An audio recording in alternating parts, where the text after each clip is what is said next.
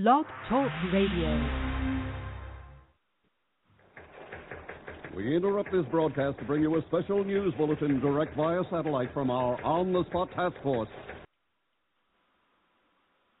Who are you? Oh, I'm part of the Neighborhood Crime Watch. Where this works is you watch, I commit the crime. Oh, my God. No. There's no talking. You just give me your watch and wallet now.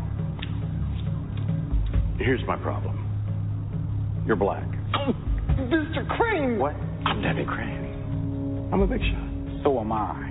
If you kill me, the headline's going to be, Black guy kills white big shot.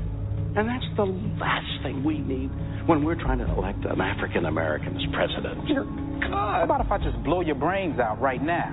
That doesn't work for me. Work for you? Please. Hey. All right.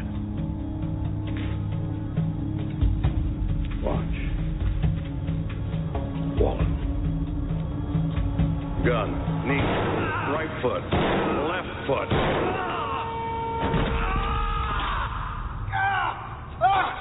Thank God for guns, huh, Jerry?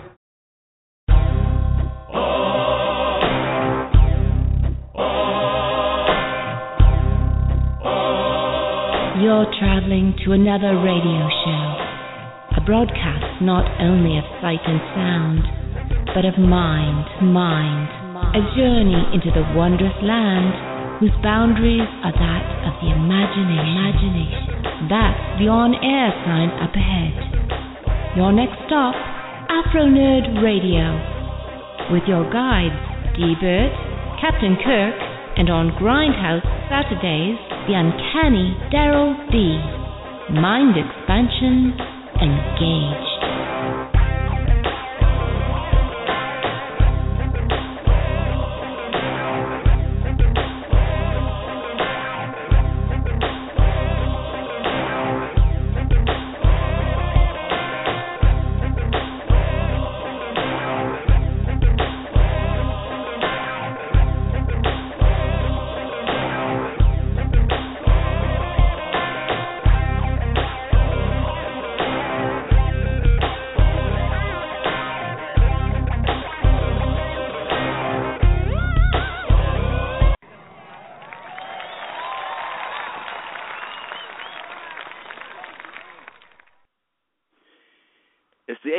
People, can you believe that Thanksgiving will be upon us next week? Boy, is time flying. And then, thereafter, Yuletide stuff, and after that, 2016. Folks, this is the Midweek in Review edition of Afro Nerd featuring Captain Kirk and, of course, yours truly, Afro Nerd, a.k.a. D-Bird, doing that in reverse. The call-in number, 646-915-9620. Again, 646-915-9620. From my understanding, the captain has a brief diatribe, and I'm going to be all over the place for about 30, 35 minutes, and then we'll get to the listed topics. I'm going to talk about the inane, the cultural, and the violent, and then just information dissemination, that kind of thing. So we're going to go to a groove. We always give you the best of urban alternative groove, black rock and roll, psychedelic music, psychedelic soul, Afropunk. Shout out to Afropunk, afropunk.com.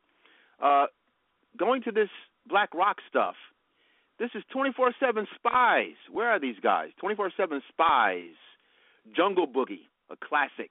We'll be right back. Let's groove.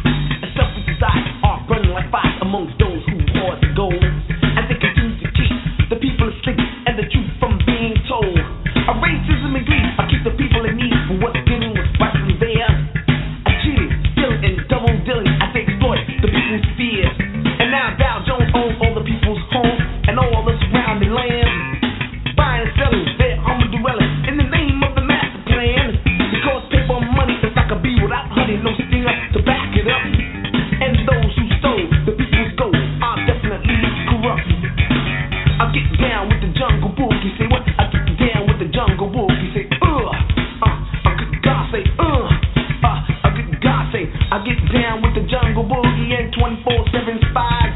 And it feel good, you came to party, and everybody scream, and you say, yeah!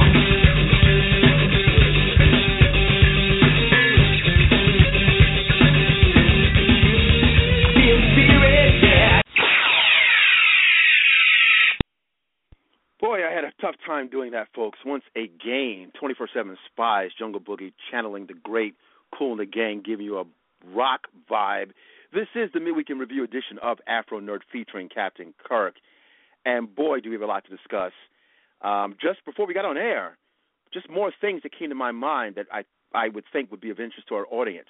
Anyway, speaking of the Captain, Captain, you're needed on Rigel 4. Let's get to it. Space, the final frontier. These are the voyages of the Starship Enterprise. Its continuing mission to explore strange new worlds, to seek out new life and new civilizations, to boldly go where no one has gone before.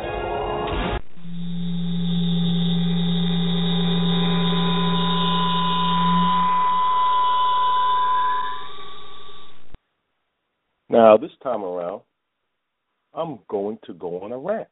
Don't worry. It's not science this time. It's not an informational diatribe. I'm going to have a little fun with this. I'm going to switch gears a little bit. Let's talk about Dallas Cowboys real quick. Tony Romo, where you at? For all you Dallas Cowboy fans right now. For those of you who have been watching The Flash, let me show you how I do Tony Romo. You see how Zoom did The Flash? Actually, I was a little perturbed with this season with Flash. I didn't tell anybody that. You know, I didn't really like how it was going. It was a little, you know, to me, a little bit aloof and everything else. Then I saw Zoom, you know, and I felt good, you know. That's how I do Tony Romo. And due to a causal synchronicity, we also have reverse Flash. So I bounced Tony Romo through both universes and just dragged them all through the street and show the world, Tony Romo, you're nothing. Dallas Cowboys, you're nothing. What are you, 2-7 this year? Okay? As we go into week 11? Okay, enough of that. But since, by the way, all right, Ronda Rousey, okay, we know who she is. The UFC, you know, Chad, we're talking about she could beat Mayweather, she could drag out a man and everything else. She got her block knocked off by Holly Holm, a boxer, all right? Where they fighting at? 135 pounds? Come on. Here's the problem with Ronda Rousey. No one likes an arrogant woman, okay? Now, imagine Donald Trump was called Daniela Trump.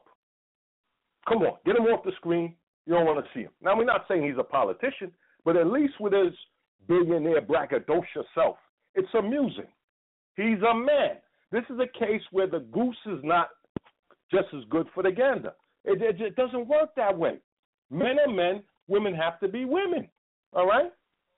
No one really likes, as per rule, there might be exceptions. I haven't seen it, an arrogant woman. Mayweather's running around arrogant, yada, yada. Some people like to see him lose. Some people like to see him win, but it's a different reaction. After she lost, you had to see all the hate tweets. Everyone was like, good, good, good, good, good, good, you know? Now, you know, they suspended her apparently for like, they say 6 months or whatever because she had some head situation and everything else going on. Hopefully she's all right and she'll be back at it. But it was just really interesting. You know, arrogance for the woman, as per rule, just does not work. Works for men, though. Tom Brady, he's arrogant, even though he says the right things. Look at his face. Knocks it up like, come on, man.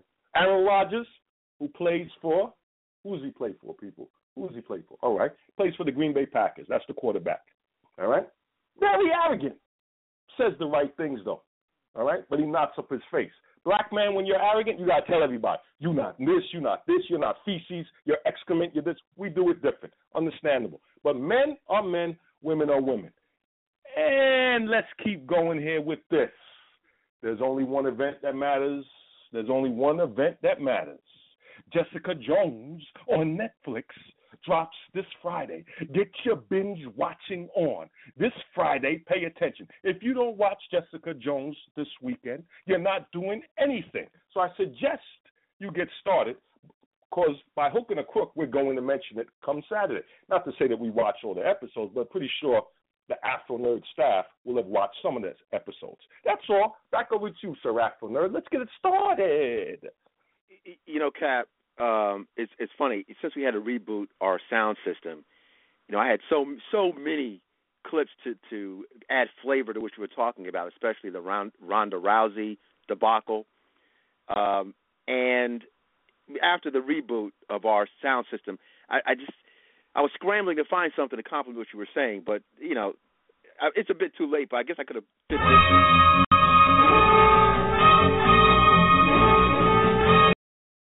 All right. It's too late. The joke is over. But I was scrambling. Before, it would have been far easier for me to find something. Anyway, folks, if you haven't guessed it, this is the Midweek in Review edition. A lot of things to discuss, actually, anecdotally. One, since you brought up The Flash, I'm glad you did a reversal, because you said that it wasn't that great in the beginning, and I thought it was great from the beginning, but that's because, you know, the uber geekness in me, and I'm pretty sure if Darryl were here, he would probably be chiming in, because he's more of a Tea Party spokesman than yours truly when it comes to this comic book stuff, but... You did a reversal on it because it is very good for those who are into this thing. And I got to talk about it very, very briefly, and we'll get into it more deeply on Saturday. And actually, we have a guest. I would be remiss if I didn't mention this gentleman. Mr. John Ira Jennings. John Ira Jennings is stopping by Afro Nerd Radio Studios, the Grindhouse Studios. He has a new book called Blue Hand Mojo. And he's a comic creator, an educator, quite prolific. I believe he's upstate. And I believe he's also one of the curators for the upcoming Schaumburg Black Comic-Con coming up in January, I guess the weekend of Dr. King's birthday. And it'll be interesting to talk with this gentleman, to speak with him, because not only about his projects, he's done other things as well. But he also mentioned some things about the Mark Wade Strange Fruit project. I don't want to misread him, but I don't think he's comfortable with Mark Wade's take on this subject, being that it is a black theme subject going back to the 1920s. That it's a period piece of the 1920s. I like it, but I am interested in for those who are dissenters and are not feeling Mark Wade. So, again, Mr. Jennings is coming into the building this Saturday, 6 p.m., so check him out. Anyway, in talking about the Flash thing, thoroughly enjoying it. They're going places that I did not expect them to go to, Cap. I've said this for the last couple of months. I have no idea what's going to happen when it comes down to the actual movie. And there's a film that DC has in the works.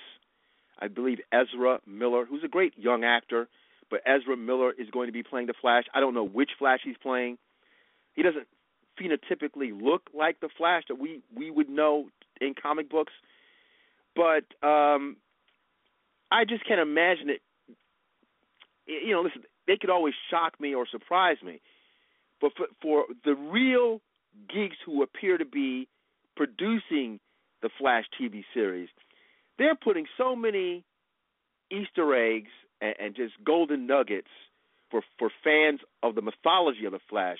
I mean, they showed us Gorilla City yesterday. And again, for those who aren't into this stuff, you're saying, what the hell is he talking about? But again, for another day, preferably 6 p.m. Saturday. But I just think that for them to go there with this thing, and also for a person who is into comics, I realized that the comic book experience is very, very much a TV experience. The fact that if you're able to look at this stuff, Cap, in real time, you are literally living in a living comic book. What is Afro Nerd talking about? Well, the fact that for those who are into this into this hobby. And today is Comic Book Day, Wednesday. As a collector, you will read very easily a Flash comic from DC and then go to another book like the X-Men. And then you might want to go to the Avengers, and then you go to Justice League or whatever. You can do that in real time with your TV. The fact that, again, if you're able to look at this stuff in real time, I realized I'm living in a comic book in the sense that I'm looking at The Flash, and then I flip the channel after The Flash, Agents of S.H.I.E.L.D. is on. And then Limitless is on. So it's just, I don't know how long this golden age / silver age of television is going to last, but it is literally like living in a comic book three-dimensional style for someone who is about this culture. That's just one thing I was thinking about.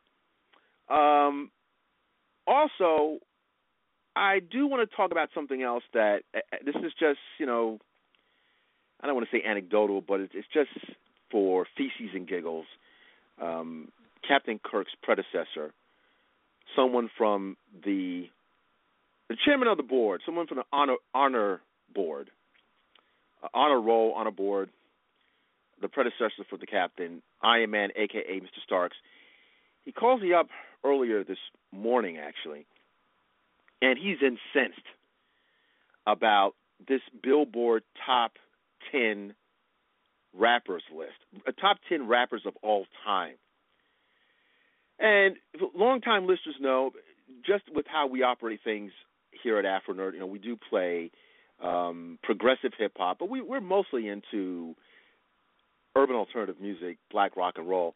But, of course, we will play a hip-hop song here and there if it's of a certain quality. Anyway, it goes to show you that community, the hip-hop art form, it really is lost based on this list, because this is something, and this is something like, brilliant minds think alike. I don't know for sure if there would be such discrepancy with a top 10 or 20 jazz artists of all time list. I would have a hard time believing, and I'm a supporter of the horn player, trumpeter Joshua Redman, who's a younger artist, somewhat younger artist, newer on the scene as a jazz artist. I would be shocked to see Joshua Redman, and I love Redman, but for him to be in an all-time jazz list captain, and he's number 1, and Louis Armstrong's number 10. I don't know if we would see that. I don't know. On a top 10 jazz list, I would want to see. Well, Louis Armstrong has to be damn near number 1. You got your Sidney Bechet's. You have your Billy Strayhorns, your Duke Ellingtons. Hell, Miles and Coltrane and Dizzy might be in the middle, because you have to factor in Billie Holiday, the Prez. I know my jazz. I didn't know how it was supposed to work. This hip hop thing is a mess. There, Biggie Smalls is number 1 for the greatest rapper of all time. Let me go down this list, throw it out there for feces and giggles, but to completely obfuscate golden age hip-hop, mostly golden age hip artists even before the golden age, the Melle Mel's and the Kool Hercs. Well, Kool Herc wasn't a rapper, but let's say if you're going to be specific to rapping, the Melle Mel's and the Busy Bees and the Kool Mo D's, before you get to a Kool G Rap or a Nas or a Rakim or an Eric Sherman or any of these people. This list, it's just for the now. Of all time, mind you. If they said top 10 artists for the aughts, or for the 90s. I can't even say 90s. These people shouldn't even be there. Let me just go to the honest list. Biggie Smalls, number one. Number two, Jay-Z. This is Billboard's top 10, by the way. Number one, Biggie Smalls. Number two, Jay-Z. Number three, Eminem. Number four, Rakim. Number five, Nas. Number six, Andre 3000. Number seven, Lauryn Hill. Number eight, Ghostface Killer. Number nine, Kendrick Lamar. Kendrick Lamar just got here. Who's next? Big Crit? No, I'm just joking. But that's what they would put in here. And number 10, Lil Wayne. Now, they said greatest rappers of all time. It's not lyricists of all time, because lyricism would be a different criteria, hopefully. Hopefully it would be. But in this day and age, Captain, I can't say that for sure. But if you're going to say rappers of all time, so I'm thinking 1978 to the present. That's what I would basically say. Rap probably goes back to 74, 75. But let's say, as far as public consciousness, 78, 79, and going forward. This list, you can wipe your rear end with it. So I'm just trying to figure out. But and speaking to Iron Man and being absolutely honest about all time and cultural impact, you'd have to mention people like Will Smith. Now, people would look at me, well, Will Smith? Will Smith, as far as a cultural icon, rap, and going beyond that, he as a movie star, as an international big bank movie star, and a hip-hop artist who actually heralded hip-hop as a music category in the Grammys. Will Smith has to be there in some way. If you're going to say rapper of all time, I'm not talking about lyricists. I'm talking about cultural, and Queen Latifah, Rakim for what he did as far as changing. When Rakim hit the scene, his sound, his type of sound, his enunciation changed the game. Everyone's like, okay, he's a game changer. No mentioning of Chuck D. I'm talking about cultural impact. Tupac. I'm not the greatest Tupac fan, but as far as being analogous to a black Elvis, Tupac goes above Biggie. I'm just throwing things out there as far as cultural, impactful rapper. I'm not talking about lyricist.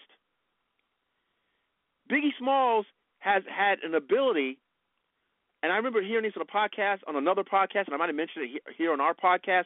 Biggie Smalls had a talent for being lyrically adroit, discussing nothing. Discussing nothing. He didn't live long enough he did not live long enough, nor did he have enough material to really analyze and to really unpack as its importance. But for what little he provided, it was on the same note. So, I mean, Cap, what are your thoughts about this? And again, I'm just bringing this up just really as a – it's less about the list and more about our mindset and the demise of a culture that you're putting together people. I don't know what this list is, but you can't say of all time and not mention Melle Mel. As far as like you can't disrespect or discredit the originators of it. You can't put Eminem above Rakim when Rakim inspired Eminem. I'm just saying. Maybe I got it all wrong. You tell me. We have a call, by the way. We'll get to the calls, but what am I missing here? As far of all time now. Here's the thing. If I'm the people there making the decision there at Billboard, I would say, and someone brought me that list, I would say put it out because it's going to spark conversation. It's not about so much, it's an opinion, all right? And at the end of the day, if you want people to buy the magazine, to make the magazine relevant and make them relevant, there you go. People are talking about it. So from that standpoint, there you go. You know, that's the reality. They're talking about it on radio stations. Everyone was getting all emotional because it is emotional time because a lot of people bought these records. All right, you bought these CDs, so you put time and energy into it. So they knew what they were doing. I don't know about how valid it is. All right, far as you know, greatest rapper, not the greatest rapper. This has been sparking for the longest in barbershops for years, to tell you the truth. So it's non-controversy, but it's also a big deal. All right, it's something that's a big deal. Some people do really take it serious. All right, they definitely do. Now, I got a spitters list.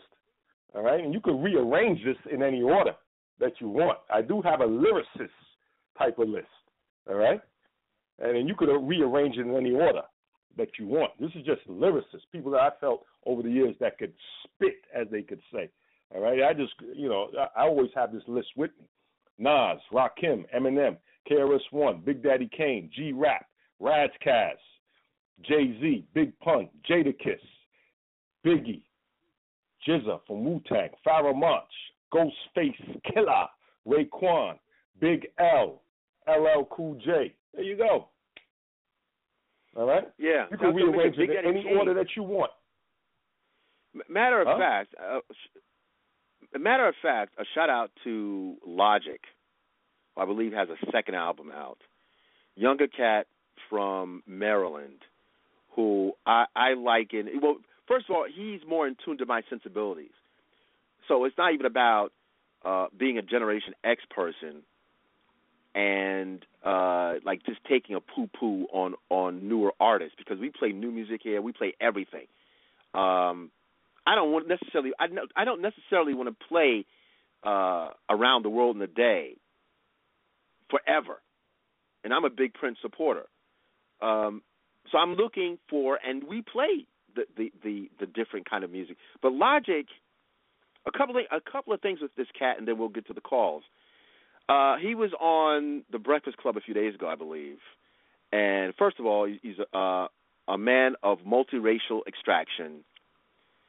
And I mentioned that because he talked about you could tell he had to kind of fight himself to rep the nerd thing, because he was constantly making references to Padawan and Star Wars lore and Star Wars mythology, and he had said, "F it," I'm quoting, but he says, "F it, I'm going to talk my nerd thing."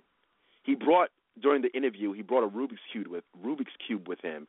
And proceeded to, while in mid-conversation, he was able to correct the puzzle. You know, actually, you know how the Rubik's Cube thing goes.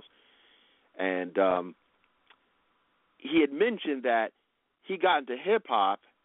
Mind you, he's 25, so he said he got into hip-hop when he was around 14, 13 years old, and he was listening to Big Daddy Kane.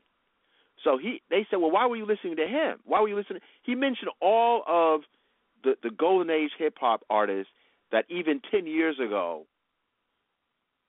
a younger person might not have been into. But he said he knew he wanted to do this, and he went back to an earlier time. So just to hear Big Daddy Kane mentioned in conversation from a younger person, it explains a lot, but it also explains why this guy is an MC. He is a lyricist. He's of a certain standard, just by who he went. If you're going to be a jazz artist, you might want to listen to Take the A Train. You might. You may want to listen to early Louis Armstrong, Sidney Bechet. You might want to do that. Chet Baker, well, you may want to study the Harlem Renaissance and the cutting games, the cutting contests. Cutting contests were analogous. I don't know if anyone's ever made this connection, but cutting contests during the 1920s and 30s were essentially gatherings of jazz artists who had competitions with each other to get rent for where they lived, but they had contests between musicians, and they called them cutting contests, not that dissimilar from battles in hip hop.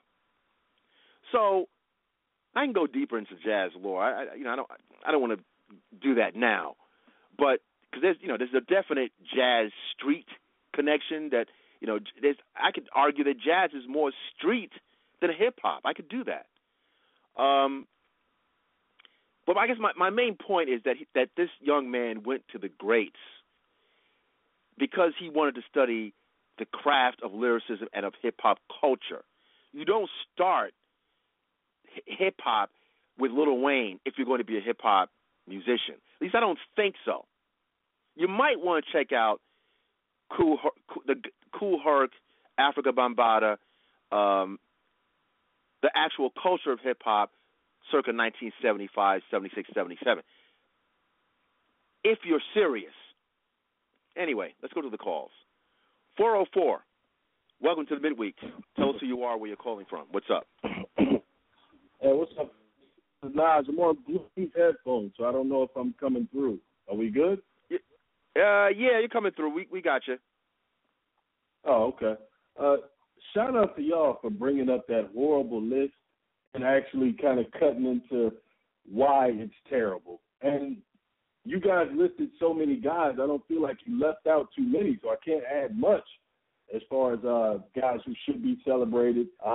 Redman and LL would be the two I would say. Thank you. Scarface. In there.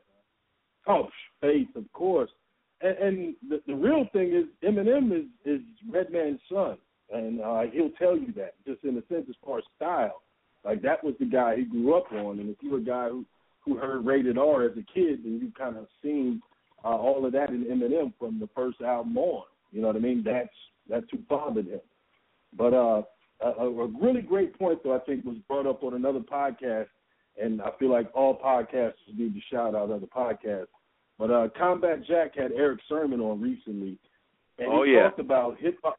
Yeah, hip-hop is the only genre of music that doesn't have subgenres. So Scarface would be kind of depression rap, or you know what I mean? And some of these other people, you would label them in a party rap or gangster rap, like whatever it is. Hip hop is kind of all thrown into one bucket, and then we get this horrible playlist going everywhere. And after a while, the art form kind of deteriorates, and you kind of turn away from it a little bit. But if we just had the genres and split it up as it should be, I think it'd be easier for people to find all of the good that's out there now too, because man, you got to work for it now to find good hip hop. Like that's kind of how it goes. But man, good conversation on the list, dude. Well, something else as I'm thinking, there's more lyricists come to mind. I mean, like I said, Cool G Rap, Brother Jay from X Clan. There's cats that could really.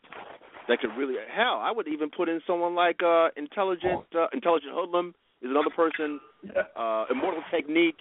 I mean, there's a whole bunch of people that are and I'm mentioning just males, Bahamadia, MC Light. I mean, come on now. I mean, this is shameful, this list. But I wouldn't doubt the wisdom of the captain. I mean, the captain did mention that this is to spark controversy, but this is with us. Actually, Naj, you said something that made me think of something else also. When you talk about these subgenres and the diversity that is hip hop, but it's not necessarily promoted that way. That's probably endemic to Black folks in general. How we are positioned. Black folks, in my estimation, or Black culture, has been. It's to my chagrin. It's probably the chief reason why we have an Afro Nerd Radio. It's because we're positioned in this one-way, monolithic, one-size-fits-all kind of thing, and I think it's because it's just easier to deal with Black people and people of color that way if you think of them this way. You would have a harder time dealing with Black folks. Well, let me finish my point. You'd have a harder time dealing with Black folks if you perceive them as truly sophisticated people, but they're not doing that. It's just easier to deal with us with this one-track way. You were saying?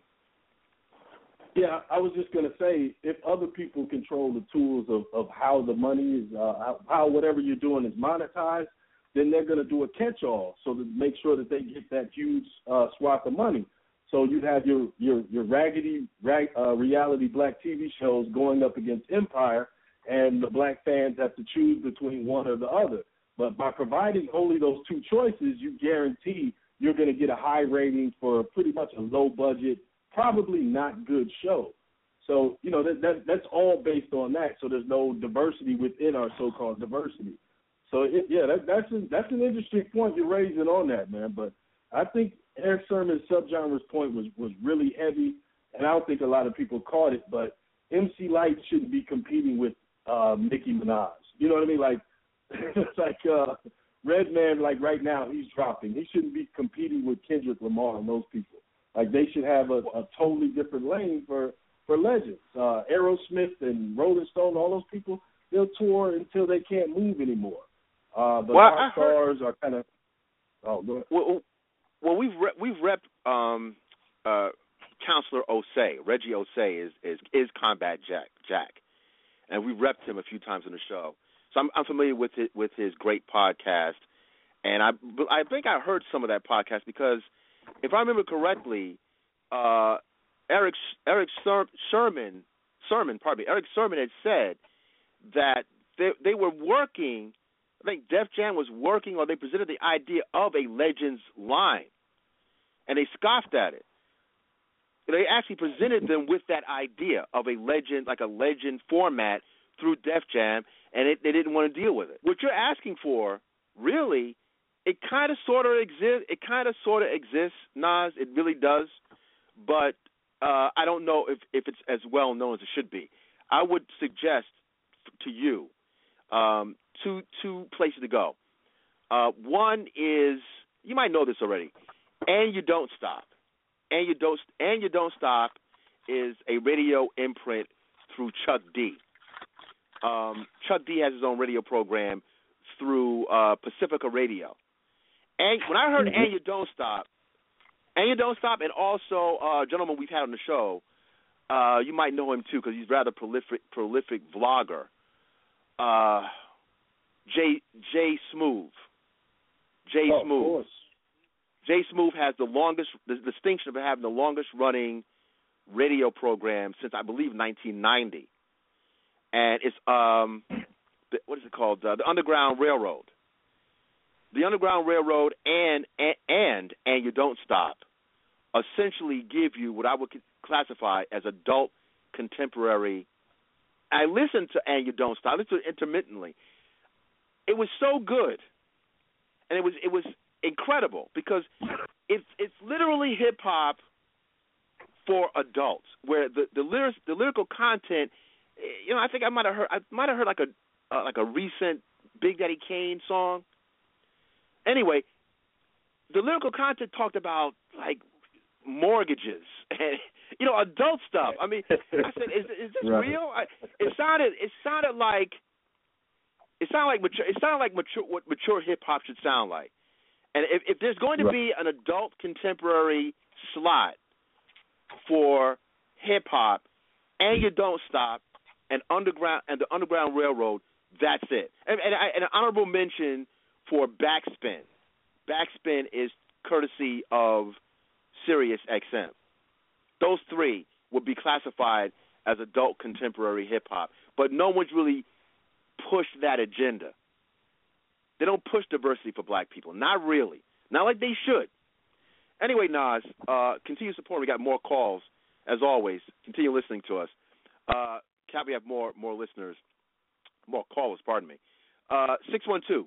Welcome to the Midweek. Tell us who you are and where you're calling from. What's up?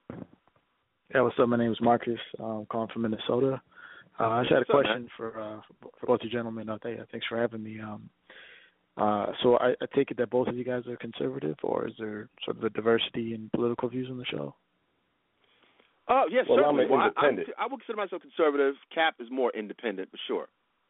Okay.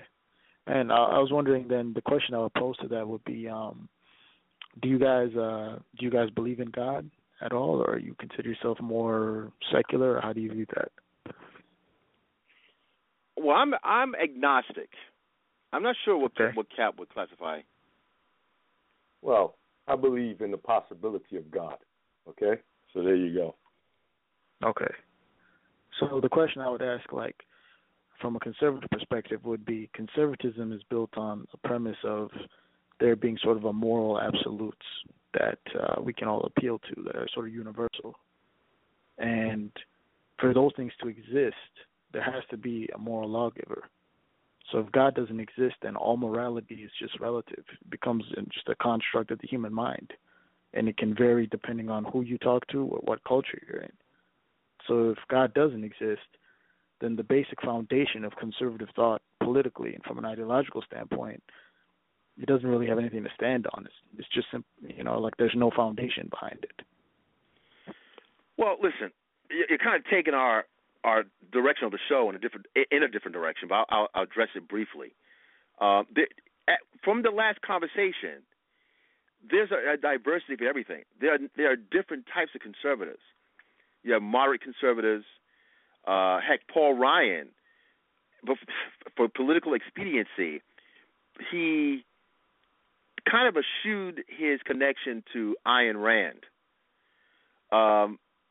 So I don't even know if everyone who is a conservative is necessarily a neoconservative or even an evangelical conservative. You have different tiers within the conservative movement. You have some conservatives who do have this whole religious test. I don't belong to that faction per se. I don't have a ball in that game. So I don't necessarily agree with what you're saying, because there are different types. You have blue dog Democrats. You have, you know, radical progressives. I mean, there's a line, a political line going from left to right, socialism to Nazism. I mean, so I don't necessarily agree with that. I mean, listen, an agnostic, separate from an atheist, is someone, like Cap says, the possibility. I can't say there isn't a higher being. I can't say that there is. But I would prefer for there to be more pragmatism. But what you're saying is, well, the whole linchpin of the entirety of conservatism is connected to a deity. That's not really accurate. You know, you have philosophers out here. There's many ways. From an ethics standpoint. Hold on. There's many ways to anchor oneself to a moral compass. There doesn't necessarily there are plenty.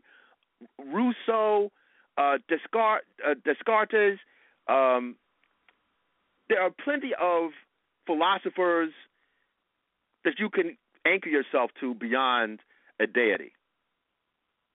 Well, we're not talking about – I mean, if you, for example, if you don't believe – if God doesn't exist, an individual can come up with a moral, let's say, or ethical guideline. I understand that. What I'm saying is the justification for it and the idea that it's actually real.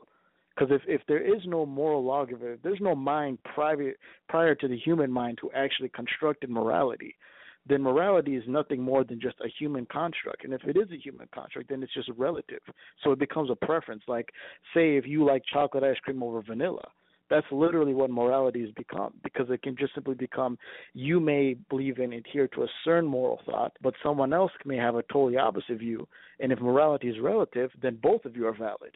But if there is, in fact, a moral lawgiver, i.e. God, now morality and ethics become universal. And it's not something that changes depending on a person's preference. It's a standard that we all can be held to.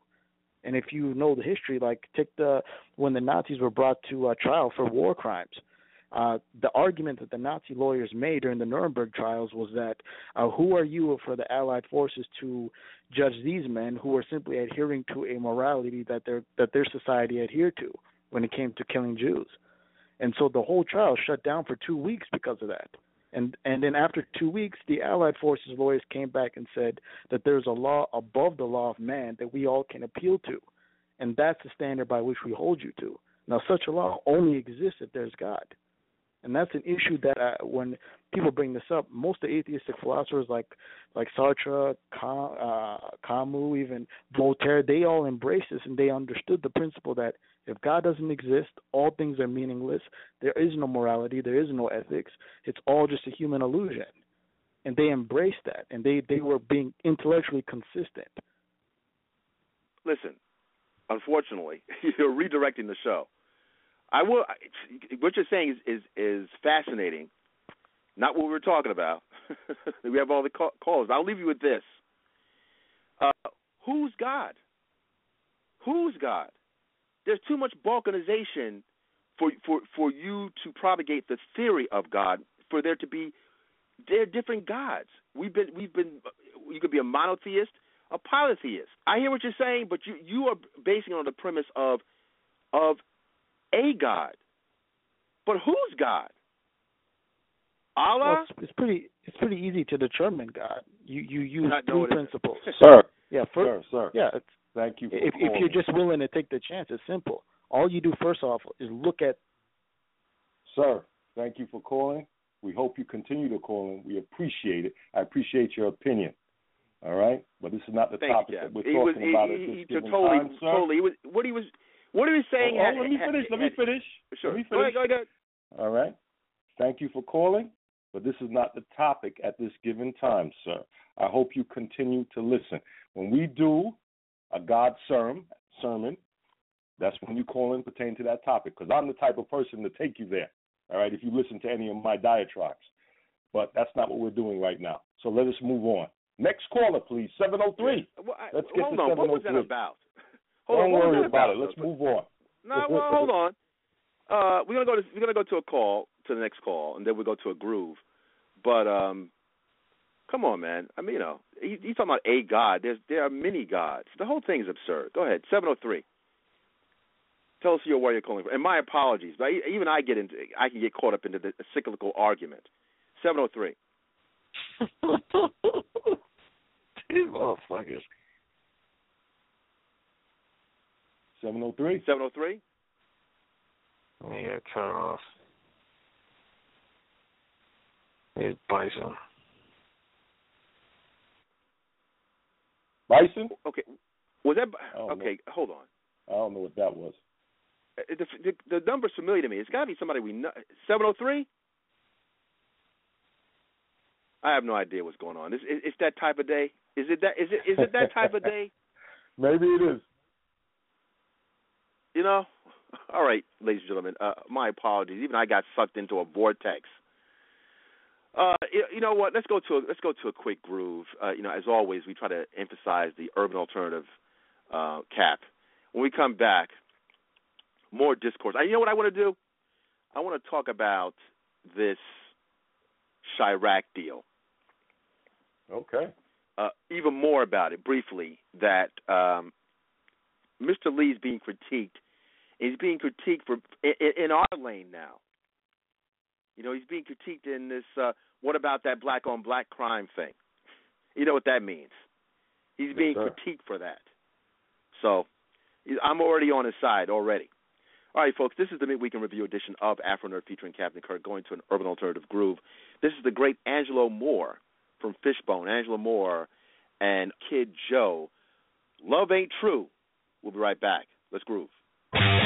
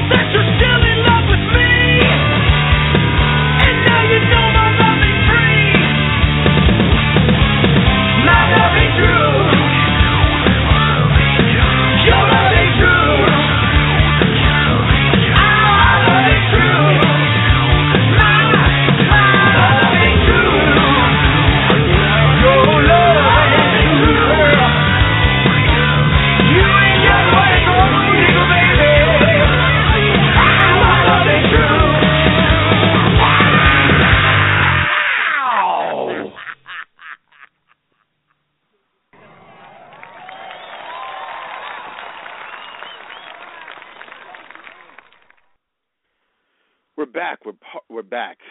Descartes. Why do I say Descartes? Descartes was the philosopher. What's going on with me? I represent Richard Dawkins, Descartes, Neil deGrasse Tyson. I'm on that team. Science. Anyway, folks, once again, giving the best of urban alternative groove, black rock, and psychedelic soul, Afropunk, the great Angelo Moore, and Ugly Kid Joe. Love ain't true. Cap, you know, before the break, and before I got caught in that vortex, and my apologies, I don't know what was going on there. Sometimes I can't get it wrapped up in kind of a philosophical conversation, but that's not really what we're about at this point. You know, when a topic is there, we'll talk about it. And I was going to entertain the gentleman for a little bit, but it was kind of going into a vortex. So anyway, but, you know, it's an interesting subject. Anyway, Spike Lee, legendary director Spike Lee, has a new film forthcoming, Chirac, I believe December 4th, actually. And it's not without controversy. And it's almost vintage Spike Lee. We've spoken about the film a few times. Now, you know, Cap, I've noticed with a few websites, and you know there's such a thing as clickbait. When I'm hoping it's clickbait and not how people really feel, but it might be the case. You see these websites, and they were saying things like, well, it appears that Spike Lee should be going on a tour with Don Lemon. That's one of the headings. The other one I remember seeing was, is Spike Lee's Chirac film a what about black-on-black crime type of film? Now, it makes sense that it would be a black-on-black crime type of film because it is talking about intraracial urban strife, urban violence. But this whole thing, that whole terminology, what about black-on-black crime? That's actually a pejorative shout-out question that has been levied by whites oftentimes in response to something else. So now they're putting it on Spike Lee. So it is a topic that has to be discussed. I don't understand the avoidance of this thing. Even if you're going to separate, I don't believe, you know, we conflate things on the show. That's our tagline. The great I Am Rappaport podcast, Michael Rappaport's podcast, they often say, we don't fact check. Well, we do fact check here, but they don't fact check. We conflate here. We conflate. That means I don't make a distinction, the captain and myself, we do not make a distinction between police malfeasance-related deaths of black men and gang violence killing black men. Death is death. The results are the same. For some reason, the political agenda seems to matter to people. The agenda seems to matter to folks. I'm more concerned about stopping the bleeding. Anyway, I think it's important to decipher what's going on here. That it seems odd to me that there needs to be this compartmentalizing. So let's say we do that. Let's say we compartmentalize. Let's do it the other way. It's oftentimes we're told, Captain, that, well, we're talking about this Black Lives Matter, police getting out of pocket thing right now. We're dealing with that. If I agree with that, okay, let's say we've dealt with that. Now it's time for this. So I'm confused. I'm going to ask Captain directly before we go to this clip. This is a CNN Anderson Cooper interview with Spike Lee and Father Michael Flager of Chicago. If I'm going to ride, which I'm not, but let's say for the sake of conversation, if I'm going to ride with the supporters of Black Lives Matter and that we're going to be exclusionary with, okay, black folks are dying this way, and that black on black violence, we discuss it another day. Okay, this is another day. So I'm confused as to why folks are angry if this is the next thing that has to be discussed. It's as if we're never to discuss black-on-black crime. So let's say we don't conflate like we do, but let's say we're not conflating. Let's just say, okay, 2 weeks ago we dealt with Black Lives Matter. This time we're going to deal with the urban violence. If that's the case, because this appears to be a separate thing for the sake of conversation, why are they still angry, Cap?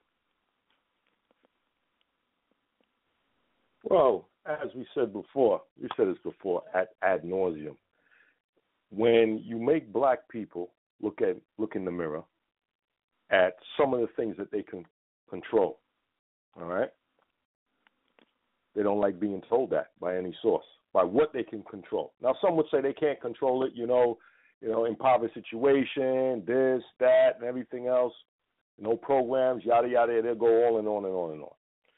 Some of this you can control, some of it, not saying all.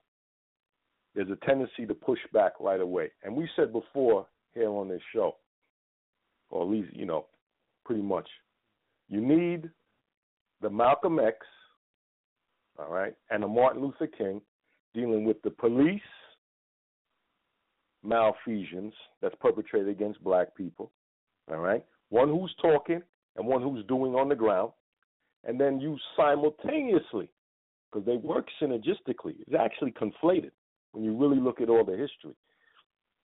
Then simultaneously, you need a Malcolm X and a Martin Luther King, someone talking about it and someone actually going to work on the ground with all the intra-racial situation. That's how you weed it out. You really have to weed out both of them. You understand? And it's neither dissing one or the other. Let them do what they do. Let them do what they do over here, and we meet in the middle, and we work this out to save lives and build up our different black communities. That's what needs to happen, all right? So whether you like it or not, it's going to have to be addressed. Problem a lot of times when Spike Lee starts talking with a lot of black people who your butt begins to hurt because he's a rich guy, right? Butt begins to hurt. You don't want anybody to tell you anything. And if you listen to what he says, he's not discounting what the police are doing to black people. He didn't say, oh, that's not happening. He didn't do that. All right? Listen carefully, black people. But he's also saying we have to address this also. That's it. And that's a problem. That's a problem. No, you can't say that. So, we have the tape. We have the video. We have the digital audio. Let's play it for them, Sir Afro Nerd. All right, let's get to this. Again, this is Father Michael Flager, Spike Lee, Anderson Cooper discussing the film, but I guess more importantly, really less about the film and more about just what's happening with the youth in Chicago. Hold on. What do you think it is about here that makes it so bad? All I can say is there's a growing hopelessness that I've seen over the last number of years that is a level that I've never seen before, and a sense that nothing's changing, nothing's getting better. And how many years have you been here in St. Sabina? 40 years. I've been living in this building right here in St. Sabina. I've seen the up and the downs over the years. Perfect example, a town hall meeting a year ago. At the end of a town hall meeting in Englewood, a kid raises his hand before everybody's getting ready to leave. And he said, can I just ask one question? Does anybody care? Does anybody care about us? When I asked a young 6th grade girl in my school, what do you want to be when you grow up? She says, alive. When kids are dealing with that kind of a... You've heard people say that to you? Oh, yeah. I had a 3rd grader last week after this 9-year-old boy, Tyson Lee, got killed, say, walking over to the gym, I heard about the young boy that got murdered and got killed. Am I safe? I've heard you refer to this as a self-inflicted genocide. Well, here's the thing, though. I know I've been criticized for this, but I don't care. I'm all for Black Lives Matter. I can't breathe. Don't shoot. And I'm not speaking on behalf of 45 African Americans. This is my own belief, Anderson. I'm with that. But we as a people can't be blind. We can do all that. All that is fine. Every gardener, we go down the line. That was wrong. But we cannot be out there going, bah, bah, bah, yeah, yeah, yeah, there. And then when it comes to young brothers killing themselves, then mum's the word. No one's saying nothing. It's got to be both ends. It's not enough to focus on Black Lives Matter movement, on I say you can focus on police brutality. But you can't ignore the we are killing ourselves too. We can't ignore that. So how do you address that? I mean, how you preach to people? We have to fight the killing of our children, whether it is a racist cop, whether it is a George Zimmerman vigilante, or whether it is black on black crime. Doesn't matter. Murder is wrong. Killing is wrong, no matter whose hand it is and the race of the hand it is. And so we just try to fight that from that standpoint, that whenever, so we fight against racial profiling and police brutality, but I also, when a child is killed in the city and the police say they have no leads, we put up rewards, like we did with Tyshawn Lee. You put up a reward. We started a reward fund years ago when a public school child, maybe 15 years ago, we started that. We've consistently put up rewards. We started $5,000 for anyone to find the person. I'm one of the first people to say I hate the prison system, Anderson. I hate it. I think it's horrible. I think it's broken. I think they do nothing for helping inmates in there. But you can't kill a child and go back in your life and watch TV and eat McDonald's and hang out in the street at the park like everything's okay. You can't do that. It's not okay. You can't do that. And if we allow that and tolerate that, then we as a community are saying it's all right. And I understand the fear element.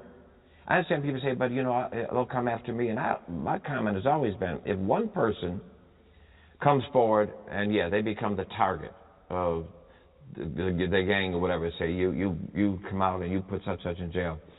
But it's never just one person that knows about it. But people in general, a lot of times, people do not come forward to talk to people. Absolutely, they don't, and that's a problem. That's and a I fact. Get the fear element, but some place we have to understand conscience has to trump fear. You know, it used to be that a snitch was somebody who committed a crime and then pointing the finger at somebody else in order to get a lesser sentence. Mm-hmm. It's now gotten to the idea of anybody who talks to police, anybody who has witnessed a crime and talks to police about what they saw gets that label, and that label is that is a bad word in communities throughout America. Nobody wants to be labeled a snitch. No, and because you feel you're putting yourself in danger, you're labeled by certain groups in the community. And also, we can't deny from this the broken bridge between law enforcement and the community. It's bad. They don't trust them. People don't trust them. Not at all.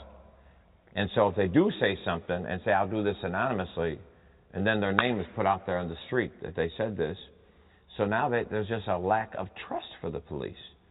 And we can't walk away from that. That's real. And work needs to be done on both sides, but we have to understand that bridge is broken. All right. Once again, Father Michael Flager from Chicago, and of course Spike Lee, they were actually really weren't discussing that much about the film, but it seems like a caricature of Flager is going to be portrayed by John Cusack in the film.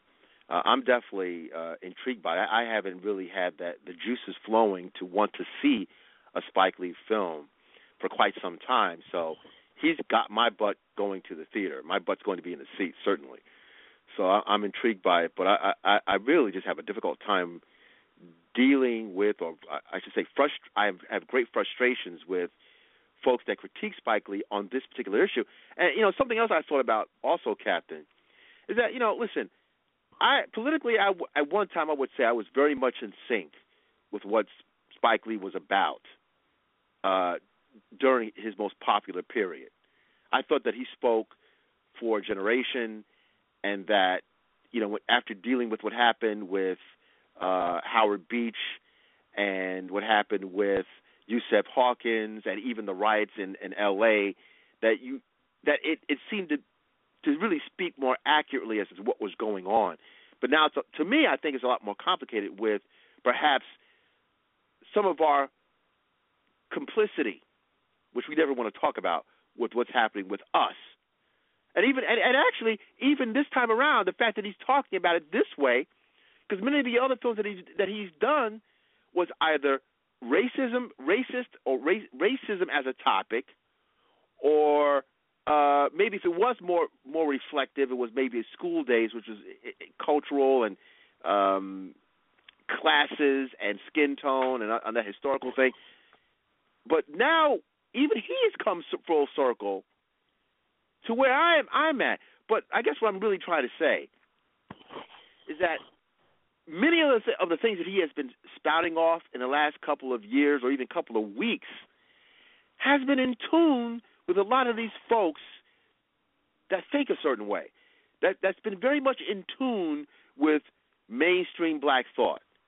But on this one issue, they're ready to throw the baby outside of the bathwater.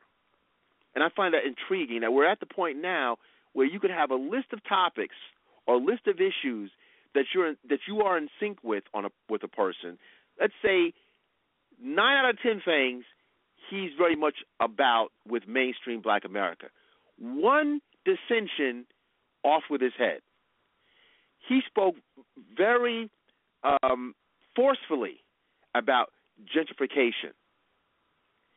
He spoke, a few days ago, before some of the top brass in Hollywood at the Academy Awards. He spoke straight up saying, you need to be more diversified. You need more culture. You need more flavor in this piece. If I remember what he said specifically, he said that while getting an honorary or some kind of honorary award from the Academy. So he's done all the things that quote unquote black folks probably would dig. This one thing, you're getting articles like why Spike Lee and Don Lemon should do a traveling tour together. This is from The Root. So this whole thing about being lock and step in everything with black folks is literally killing us. And I don't even agree with everything that Spike Lee's about, but he agrees with most, like 90% of mainstream black thought. One thing is a little bit more critical or self-evaluating off with his head. Those are the times that we're living in right now. We have no way we can have critical analysis. We can't have dissension. We can't have deconstruction, our favorite word. You can't deconstruct anything. You have to be lockstep. It's hegemonic in nature. I think it's crazy. It's absolutely crazy. We have, I believe, our friend from Chicago. I'm pretty sure he has some interesting things to say about Spike Lee, that particular interview. But I just find it very funny that we seem to forget all that other stuff, all that other ish. You know, we forgot the Fight the Power video, Cap. We forgot that video in the heart of Brooklyn. He doesn't get any cred for that. There's one thing. Oh, we're ready to label him a cousin to Clarence Thomas. Let's go to the phones. Serge? Yes, it's me. It is What's me. Up, hopefully, I'll get to see you guys soon, very soon. Hopefully, we'll see. Hopefully, I don't know, man, because we got a Saturday interview. But I know. We'll try. Things happen. Well, next time if we can. Mm-hmm. And by the way, by next Wednesday, I will have seen Chirac. So, okay. If you want an advance word, I'll be very happy to tell you about it next Wednesday. Okay. Let me tell you this. A friend of mine posted that interview on her Facebook page. She sent me the link. And she got a response from someone who just criticized Spike, calling him a sellout and all this and everything. So I had to respond. And it was a long response. It was so long, I had to break it into two separate messages, Facebook messages. And the woman, of course, got very, very upset with me and said that I was being willfully obtuse. And wow. I asked her, I said, hey, how old are you, kid? And she blew a gasket. Kid? I'm not a kid. I'm an adult woman. I'm a kid, you know, and blah, blah, blah. And why do you have to be insulting? And I told her, I said, no, you insulted me first by saying I was willfully obtuse. You were the one who insulted me first. If you had just listened to my argument, you can disagree with it. If you, you know, or respond to it rationally, like an adult, wouldn't have had a problem. But you have to go off, you know, you go off the deep end and insult me like a child, which is why I call you a kid. You know, she didn't respond after that. But you know what? What the thing about it is, and I've said this before, is that the reason why black people don't want to talk about black on black crime is because it makes us look bad, and it's embarrassing, and especially makes us look bad to white people, which is the main thing. You know, we don't want to look bad in front of white people, right? It's much easier to blame white people for the death of black men than to say that the overwhelming majority of black men are killed by other black men. And then, like I told this woman, a study came out, 79.9% of homicides in Chicago last year were black men. 79.7%, right? Believe me, it wasn't white guys killing all those black guys. I don't think there was even a single case. Not to my knowledge. You know, so what's your explanation? So don't get mad at Spike or mad at me when I point that out. My thing, Sergio, I don't understand why. How is discussing the crime that's occurring in these communities, why is that the knee-jerk reaction is you're selling out? Like it's anger. And it's completely dealing with some of these absolute tragedities. I mean, are these people supposed to... Well, that's the defense. Well, that's my point. Are these people supposed to actually live this way? I mean, you told me, I'm saddened that you corrected me on something, because the correction just made me feel bad, worse. You know, the fact that you had this young woman that was on the rise, that was a model. She was 20 mm-hmm. or 21. Right. And then the young man, Tyshawn, who was 9, and I thought right. they died maybe days within each other, which is bad enough. No, I haven't said that. But you told me they actually the deaths occurred the same day. Right. And so we can't talk about that. Like that's okay, or if it's not okay, there's no way to address something about let's try to lessen this type of stuff. I mean, at least I'm just confused about what exactly makes it so bad, and why is it that we always have to bring white people into the conversation at all? Like, why it only counts if white people are the counter to the discussion? Well, the other thing is that people don't have an answer. They really do not have an answer. You know, there is you know, as I told you, I sent you this article about this woman who wants to has taken that Chirac to heart, and she wants to start a no sex black woman to start a no sex thing. In Chicago. Yeah. Explain that. I glanced at that. That's like a real life. Yeah, it's I don't take it too seriously. I've heard of the woman before. She has a familiar name to me. She's something of a self-promoter, so I don't think anybody takes it really seriously. But a friend of mine pointed out, was that basically what she was doing. She's frustrated because she doesn't have an answer. You know, I mean, it's hard for black people to admit, and I've seen videos where people say this is a lie. You know, it's hard to admit self-hatred is killing us. It is killing us. Now, a lot of black people don't want to admit that. If you bring that up, a lot of black people get very, very upset. They say, that's a lie. No, it is true. But don't go by me. Chancellor Williams, in his book, Destruction of Black Civilization, said exactly the same thing. And that book came out in 1970, 45 years ago. So... you know, black hatred is killing us, right? And blacks don't want to admit that. They don't want to admit that we have problems just loving ourselves or just even remotely liking ourselves. We have a problem, right? And they don't have an answer. So it's easier to point the finger at the white guy. You know, you're the cause of our problems. Well, it's not the white guy who's creating the 79.9% of black homicides in Chicago. I'm sorry. Now, you can say it's a lack of jobs. Guess what? There's always been a lack of jobs in the black community. What? It happened in the last 5 years? And what about in the Depression? when it was 40% unemployment around the country, which must have been higher in black communities. You didn't see this high spike in murder rates in black communities then. You know, programs. You know, it's always the same thing. If we had an after-school program, if we had jobs in the community, blah, blah, blah, blah, blah. You know, look, people are grasping for answers, right? And they don't have a solution. So it's easy to say, hey, look what white people are doing. So without having an answer, you get anger. Like the whole thing about being angry and actually calling you a name, that's another thing, too. If you disagree with someone, you're supposed to be able to counter their argument with some kind of cogent response.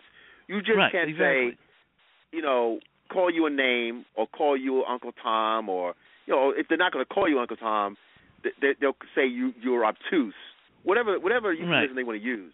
That's not a response. I mean, if you disagree with someone, you counter the argument with a statement. You don't just call them a name. Exactly.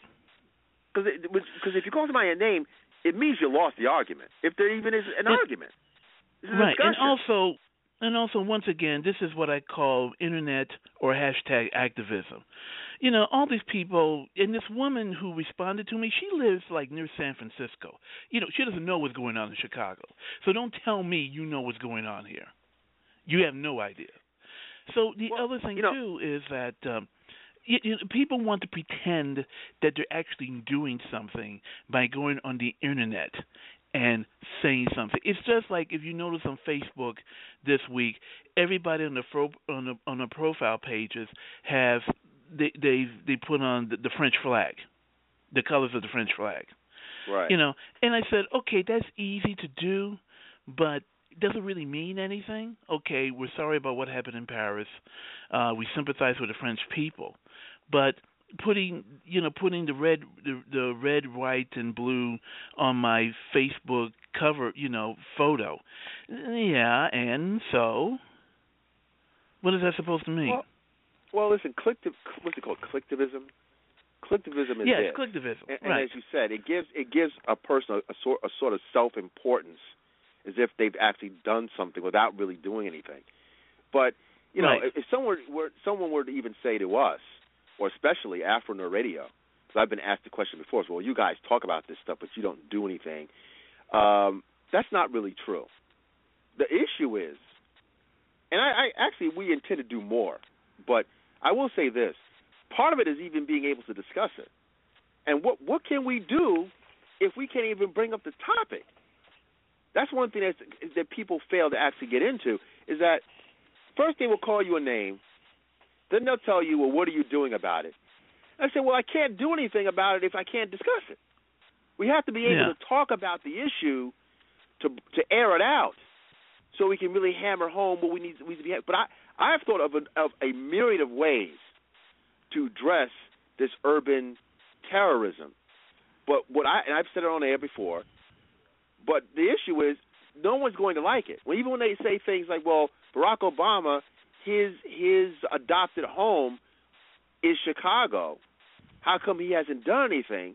I said, well, if he were to actually, because I can tell kind of sort of where his line of thinking is from some of the speeches that he said, that he's had and has been critiqued on when he speaks to black folks. Black folks would not like what he would want to do to actually attack some of this stuff. And again, we're talking about federal versus local. You bypass your local politicians to get to the federal. That's even another issue. But attacking some of what's happening on a cultural level, maybe it's not a wise thing. And we're going to go to a groove in a minute, Serge, but I want to keep you on hold. Even with the Missouri situation, there's actually a connection between the University of Missouri and this conversation with some of our hypocrisy. We don't want to deal with the cultural component with some of this stuff. Just as we're seeing, because I got to revisit this University of Missouri thing when we get back after the break, and the reason why I want to revisit it and tie it into the Chicago thing is the same students that are angry with these miscellaneous white folks that don't like them and call them the N-word are the same students that probably have Lil Wayne and all these minstrels in their iPod that called them a nigger on wax ad nauseum, but don't necessarily like the white man calling them a nigger. See, uprooting that hypocrisy is part of what's happening even in Chicago. That if you're not going to address the cultural / subcultural component that is the gasoline, that's partially the gasoline for some of this nonsense, because no other community that I have seen, I don't see Jewish folks calling themselves derogatory names as a form of entertainment repeatedly, and not uprooting that. You can't have drill music out of Chicago or trap music repeatedly on repeat and expect folks to understand that. Every other community, when something goes down that they don't like, they're quick to call sponsors and get rid of it. We're the only community right now that seems to have a kind of orgy over our own degradation. You don't dance to your degradation, but we're doing that. That hypocrisy has to be dealt with, and having some kind of modified stop and frisk, some type of modified martial law in some of these urban centers to stop the immediacy of babies dying, black folks don't want to hear that, because that's what would be required. We're not talking about the political correctness of stop and frisk and of martial law. We're talking about literally saving infants from being shot in the head. Now, I have a number of things that can be done to actually attack the problem at least by 20 to 30, 40%. Black folks would not like it. They would say the civil liberties would be above the death of babies. I would invert that argument. I'd say I'd welcome the loss of some civil liberties if it's going to prevent an infant from getting shot between the eyes. Yes, I would do that.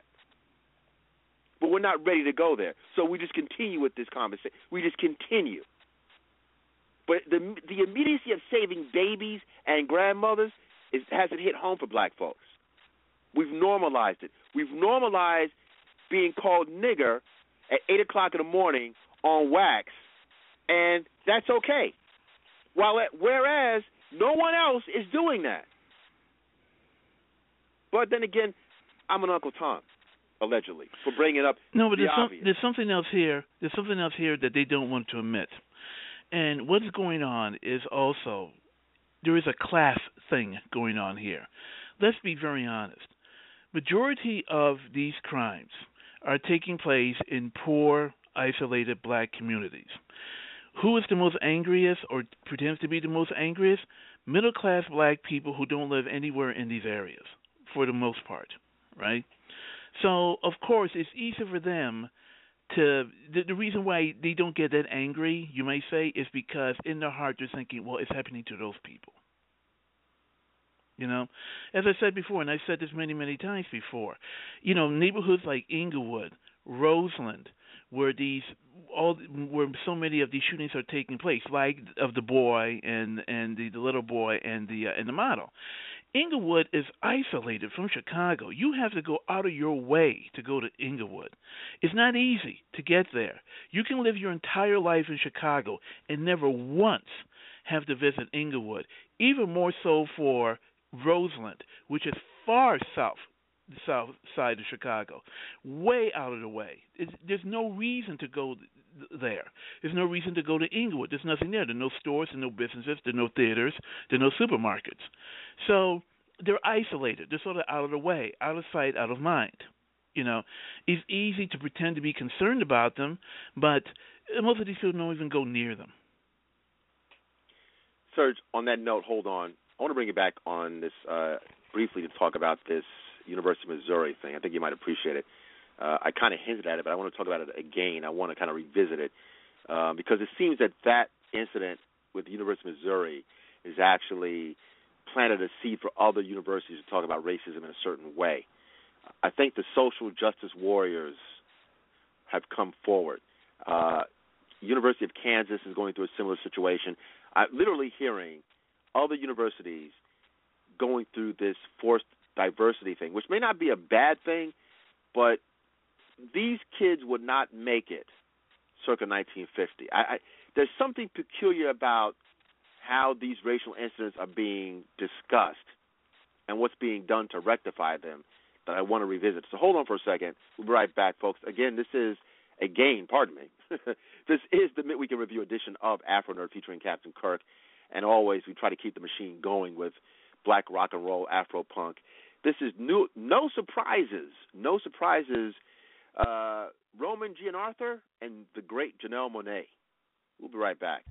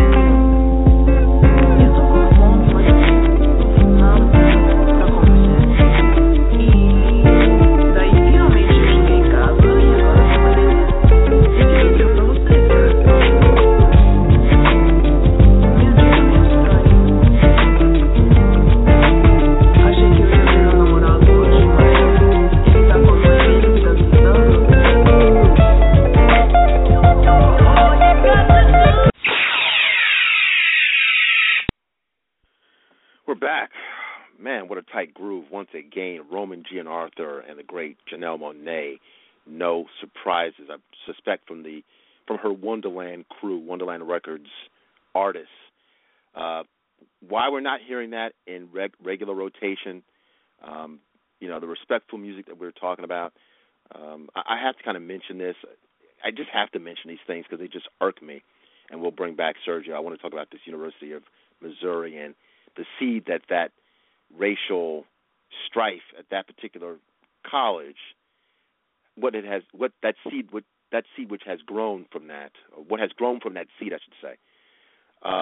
I was driving sometime last week.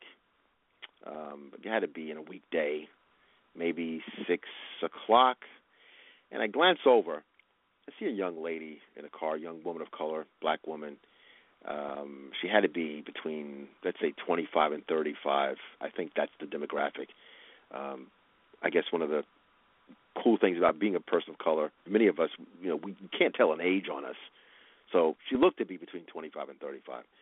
And her windows were up, but she was listening to some hip-hop song. And it was, you know, nigga, nigga, nigga, nigga, on repeat, just like some kind of Tourette syndrome. I sincerely believe at this point that nigga, nigga, nigga repeated on wax and just about every damn rap song is a form of cultural Tourette's. Anyway, I'm looking at this young woman, quasi-attractive from what I could tell. Not that it really matters, but, well, it matters to me, but anyway. I'm looking, and I'm saying to myself, because I'm in my own groove, I'm listening to everything. You know, it could be I could be listening to Miles Davis one moment, listening to Prince, and listening to Janelle. I could be listening to Coltrane. That's my vibe. So I'm looking at this young lady, ladies and gentlemen, and I'm thinking, well, how can not to be into this gender specific thing? I'm trying not hard not to do that, but we do want our women to be of a softer nature, to complement the man's nature. At least you would want that. And I'm looking at a woman who's ingesting such vulgarity. And it's one thing to see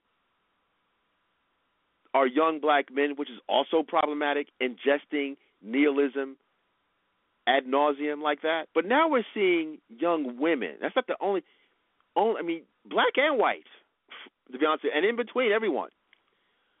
But to see a young black woman listening to nigga, nigga, nigga, ingesting it, what kind of diet is that? What does that do? What does that mean? Incessantly. Where is the contrast? Where's the compliment? Where is the soft tones? Where's the romanticism? How do we connect? How do we build romantically with someone who listens to that? That's what's in my head.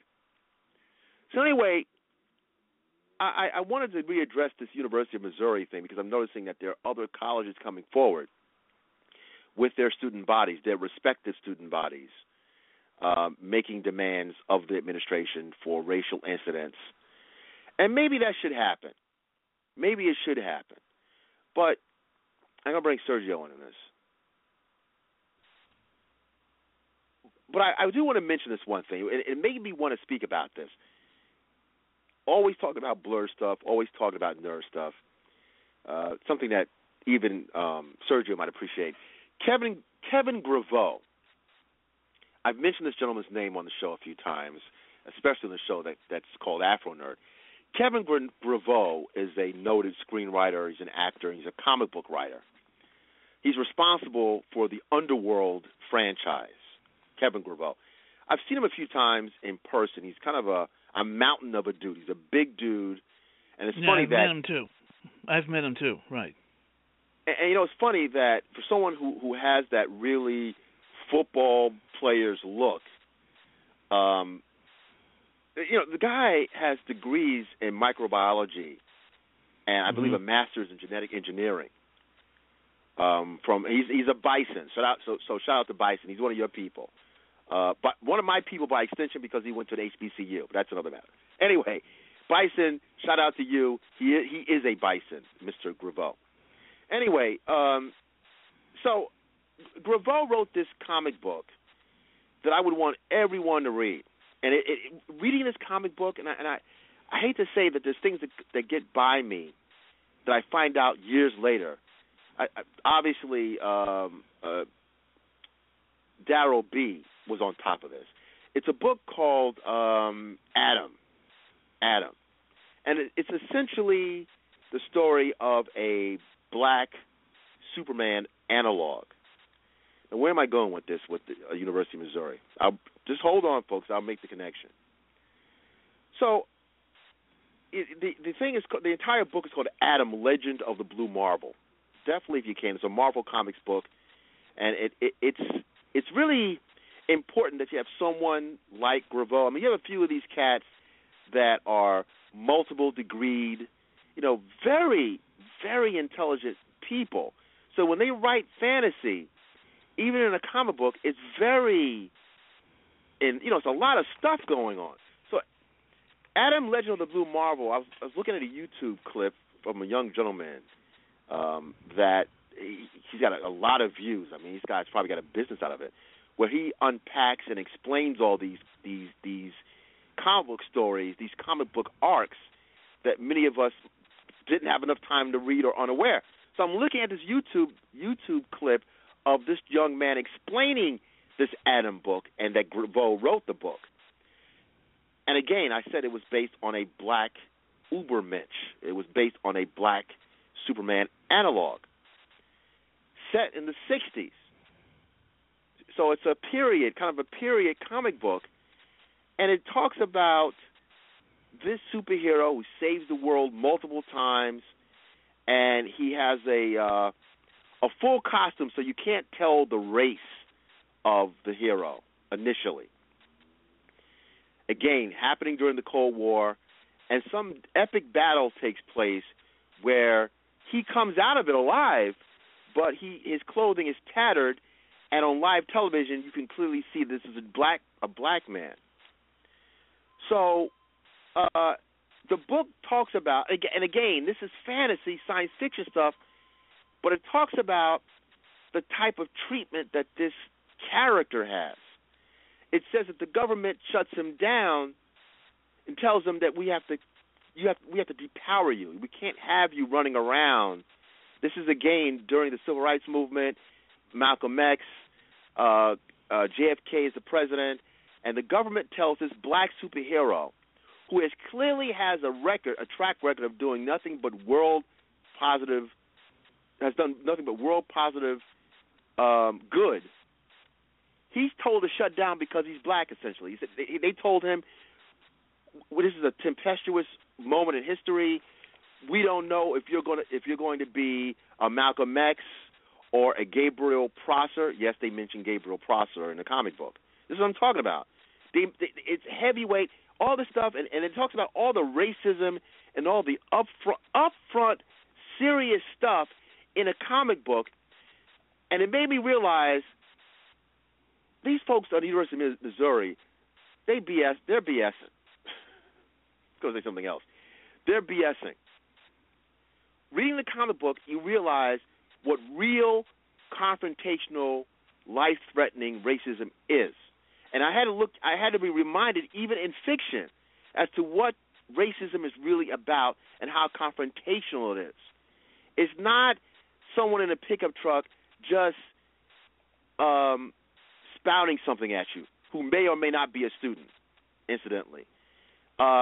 It's infrastructural, with the government telling this character, we can't have some colored person, as they call them, or some what was another pejorative they called? They called them Jungle Bunny, I believe is the term they used in the comic book.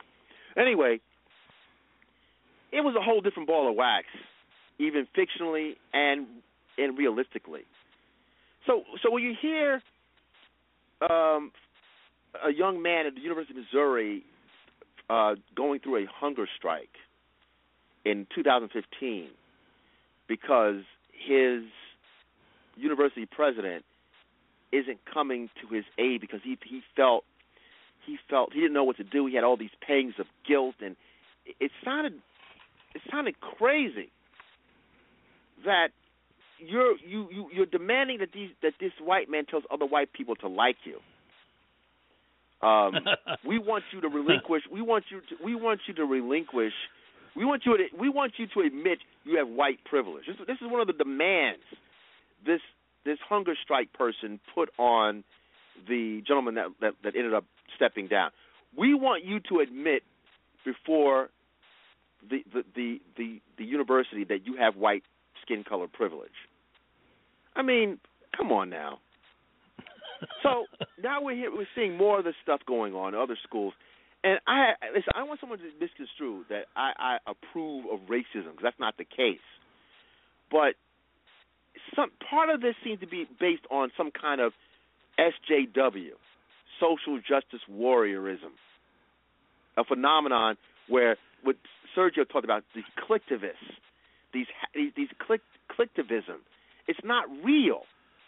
You know, the racism of our fathers, mothers, and grandfathers, our antecedents, was a lot more real than this stuff. This is more of microaggressions and not being able to handle microaggressions. Because, newsflash, you are not going to get people to like you at all times. And it's something about this being spread like wildfire at other universities. Something about it, it rings hollow for me for some reason.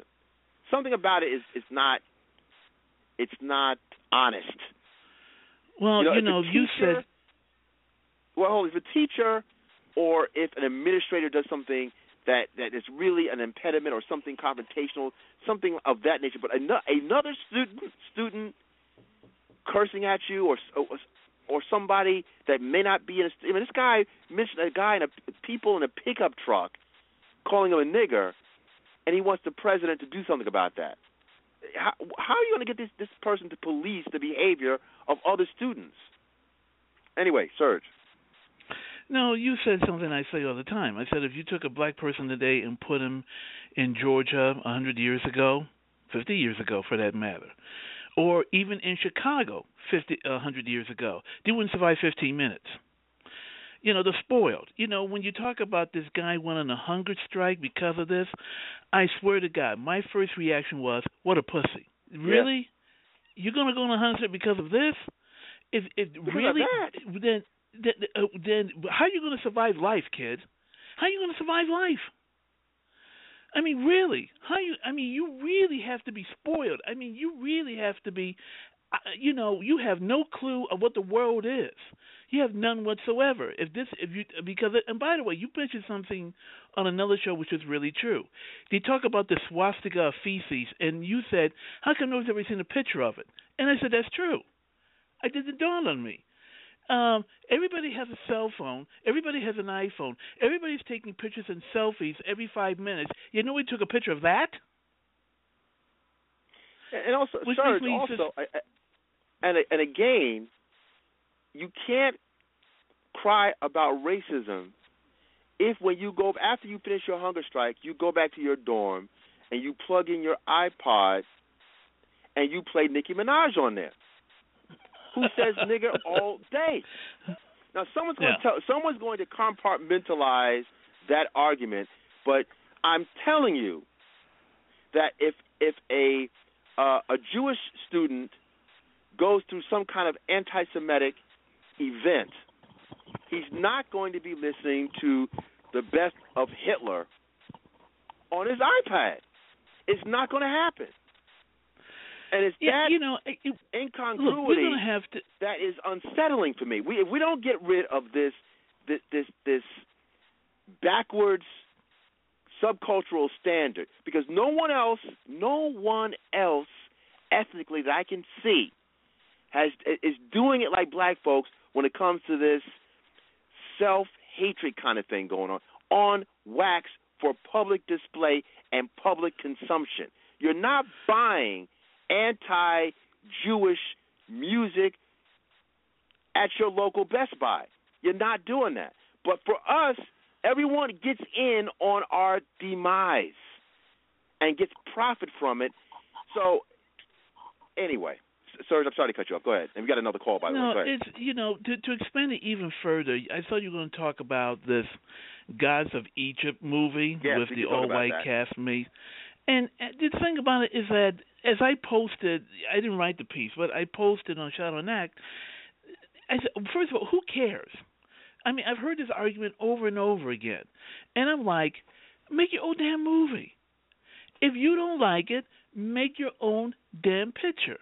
instead of complaining every time they cast British white people as Egyptians, which they've been doing since the 1930s. Number two, that movie looks so bad, so horrible. I think any black actor who's not in the film is lucky not to be in it. Well, the funny thing is, I will say this, though. Just for the sake of, I don't know, of respect or accuracy, does anybody, even for these white actors, does anybody in Egypt look like that? I mean, you know, it does seem kind of silly. And in the entirety of Africa, I'm talking about from North Africa to South Africa, does anyone look like a man from Wales? Yeah, man, Wales, from Wales, pardon me? Right. From Australia. Wales. Right. Does anyone look like from Wales? Or Scottish, really? Right, or Wales. No. You know, it's at some point it becomes like a Pee Wee Herman movie when you think about it. But then again, their argument is that, well, we have to put box office people in these movies. You look at that trailer, I don't know any of those people there in the movie, except Gerard Butler, who's done flops, you know. So I don't know. That rationale doesn't work at all. Well, you know what? I think I mentioned this in the last broadcast, even when I think about this upcoming Akira film, I don't know how this is going to go down because it was spoken about more a few months ago and now seems to be less about it. But we're seeing more in production. I don't know if they're still going to do that picture or not. I know Scarlett Johansson was attached to it. But when you think about this thing, many of these type of films, and you know this intimately, many of these type of films that do mediocre domestic box office, they're very reliant to the Asian markets to go in the black. And I don't know how long you're going to want to keep on doing Asian imprints using white folks, and Asian people are the ones that are saving your industry, and you're not including them in a picture that's originally about them. That's very strange to me. Anyway, hold on, sir. Yeah. We have another call. Hold on. 703, welcome to the midweek. Tell us what's up, who you are, where you're calling from. Black Lives Matter. What's going on, Afro Nerds? Bye. What's up, man? Hey, what's up? You heard me shout out your boy, right? Hey, man, we everywhere, man. We all in Hollywood. Enough. Kevin Graveau is the man, though. I'll give him that, definitely. Yeah. What are your thoughts? But a couple things. First, I got to meet you halfway on that.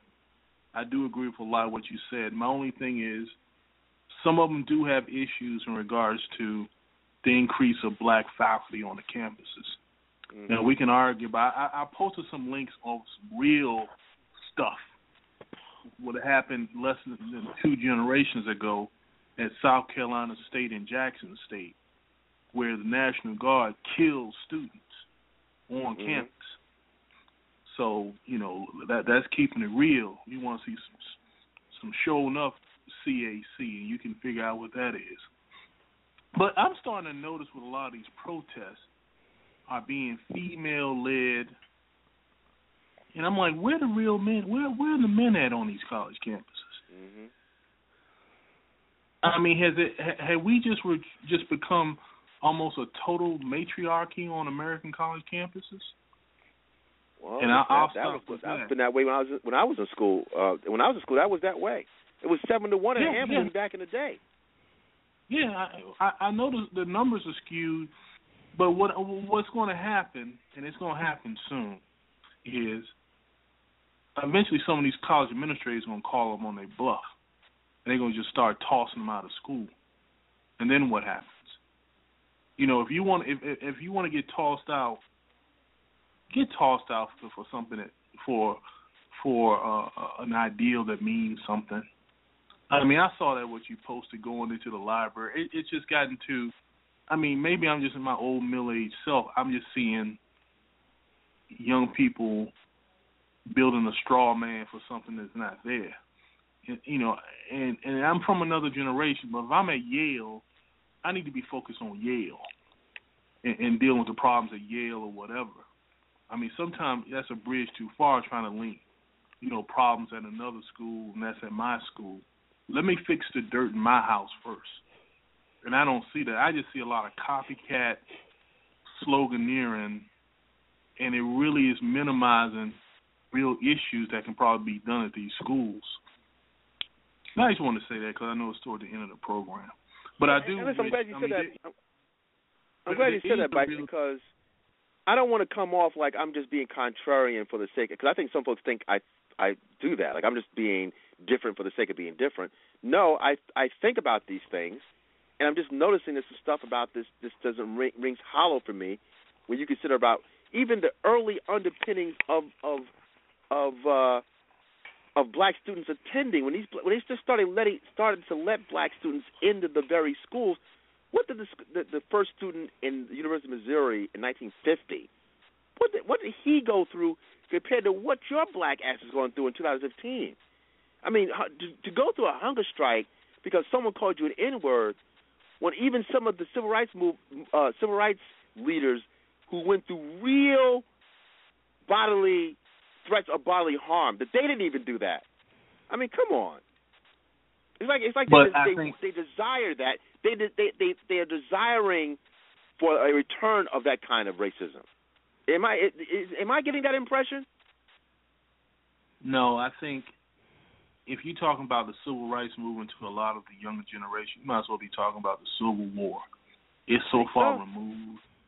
It's so far removed that I think they want. There's almost. I have a feeling that they may want to. They're trying to recreate a movement or create their own movement in time. There are real issues. I mean, real issues. There are real microaggressions, real incidents that has to be addressed at the individual level at those schools. But I just think you should be more personally confronting these people and embarrassing them on an interpersonal level, as opposed to I'm going to tell somebody that this guy isn't treating me right. I mean, he's not a teacher. He's not an administrator. Here's the thing, D-Bird. I think at the end of the day, they seeking white approval, and that's never going to come. True too. Yeah. The white man is what you see in there. The white man is being the white man. Yep. That hasn't changed.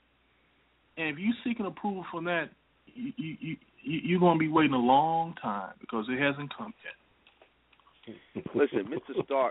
Starks told me, I mentioned this on air before, that his 8th grade class, and he's an administrator at an 8th grade class in a school in Long Island, that one of the students asked the teacher, "Excuse me, what's lynching?" Now, if we're dealing with that kind of mentality, listen, I don't know a day I didn't know what lynching was when I was 6. Okay, so to be damn near 13, ready for high school, and you don't know what lynching is, means that your parents, everyone on this phone, received a talking to about what certain racist white people and racism and infrastructural racism, what that is. So when something goes down, don't be shocked. Be prepared. These students, what their issue is, they're being introduced to this at 22 years of age, and they don't know how to handle it. It's like an alien substance to them. If you didn't see any of the postcards with black folks hanging with missing genitals or burnt bodies, and we had our own ISIS for black folk, the night riders, the sundown laws, the raping of women. If you didn't get that history lesson, I mean, this is a cakewalk compared to what others went through. I mean, please, it's embarrassing to me. Anyway, gentlemen. 2 hours go so quickly on this show. As always, man, we appreciate it. Shouting out your boy Kevin Gravel always. I'm sure you're aware of that book, Adam, the Blue Marvel, ladies and gentlemen, pick it up. Sergio, as always, continue supporting us. We'll get in touch with you behind the scenes. Folks, 6 o'clock, check us out. We have John Jennings, noted comic book creator, Blue Hand Mojo. He'll be on at 6 o'clock Saturday. As always, we try to keep you informed. Cap, any closing remarks before we get on up? Jessica Jones, binge watch Friday. Let's go. Yeah, sounds good. All right, this is Stevie Wonder, keeping it conventional. This is Superstition Remix. It's been real. Saturday, 6 p.m.